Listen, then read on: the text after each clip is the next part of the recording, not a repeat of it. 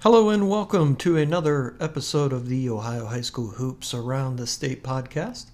I am your host, Kurt Stubbs, and today we are going to bring on uh, another coach to the show.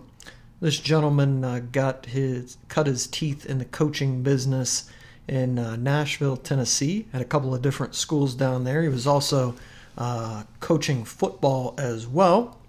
Uh, before he eventually would move to Dayton, uh, where he would become the girls head girls coach at Dayton Belmont for a year, and then he would take over at Dayton Dunbar on the girls' side.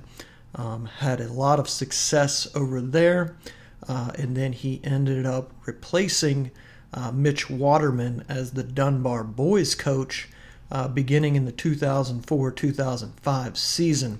Uh, Dunbar was coming off of a regional semi final appearance uh, where they where they lost the Dayton Chaminade Julienne 52 to 46 in overtime. That was um, Daequan Cook's sophomore year. Uh, Coach Pullen, uh, when he got the job, one of his main goals was to beat uh, Dayton CJ, and they would end up doing that in his first season.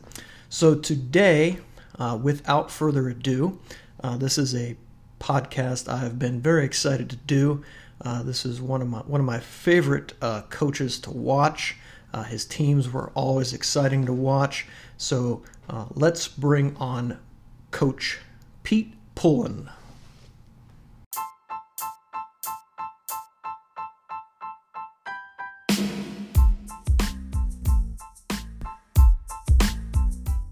So, Coach, what what eventually led you to Dayton? Because you you know you were down in the Nashville area, but what what eventually led you to Dayton?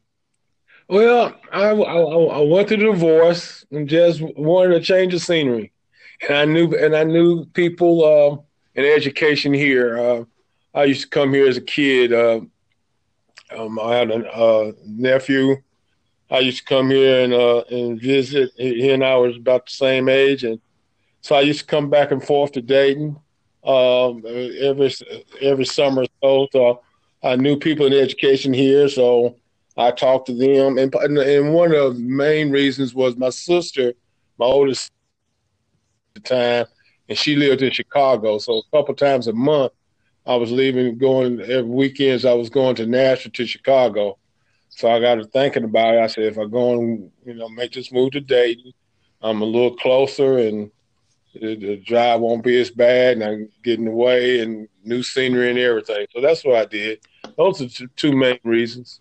So when you uh, eventually take over the girls program at Dunbar, and then obviously into uh, ultra success there with the boys program, how much of like the history did you? Obviously, you had some, you have some guys on the staff there that uh, were a part of those teams in the '80s, but uh, Coach Haley having some success, not some success, quite a bit of success in the '80s. '84 title game, '84 they or '87 they win it all. How much did you know about the background of uh, the Dunbar history?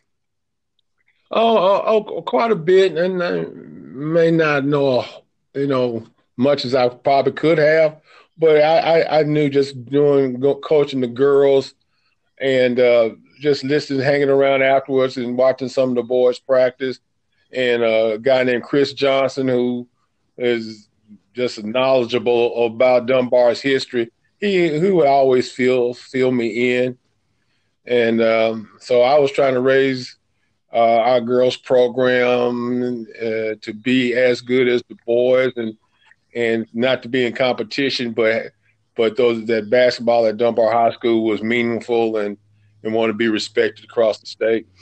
Yeah, it could be argued. I mean, based off the time, the era, uh, that run you guys have from 2005 to 2015 could arguably be being that you were in division two one of the best if not the best 10 year runs in the state of ohio. Well i appreciate that. Like i said it's uh, i just give the credit to my staff and, and the players that i had that were willing to to listen to work hard and wanted to do be the best that they could be and that's all we we strive for and we just we just I just drilled in the head that we're the hardest working team in the state of Ohio, so don't let nobody outwork you. and that's that's how we that's how we uh, practice, and that's that's the mindset that we came in each game with. So, the year before you take over the program, uh, I believe they lost in the regional semis to Dayton CJ uh, in overtime. So you knew, um, being around the girls program, you knew that that, that there was some talent um, on that roster, returning uh, quite a bit of talent. So in 2004, 2005, your first year, you get to the state, but uh, before you did that, you had a couple of cl- close games there. Uh, one with Dayton Carroll in the district, and then um, a really tough game in overtime. Do you remember much about that regional final game against Taft? Oh yes, I remember a lot about it. Um, since you mentioned some of that that first year, of uh, the year before I took over, uh, losing to CJ, they lost to CJ, and that was one of my goals because uh, CJ had just about everybody returning too. so my my main my main goal, and you can ask my wife. I was, she said she couldn't sleep because I snored so so much that year that um, my goal was to get get farther than they did last year. That was my goal, and that that got us to the state beating CJ. But the game that you're talking about against Taft, uh, that was a tremendous game. Two talented teams. Uh, Taft, Taft was uh, well coached by Mark Mitchell. Uh, and then we had a fortunate situation that um, Daequan fouls out uh, in regulation.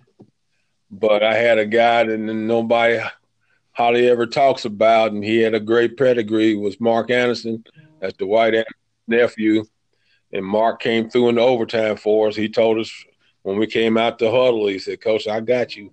We got you and the rest it just it just showed up. You know, we've had some good runs with Taft.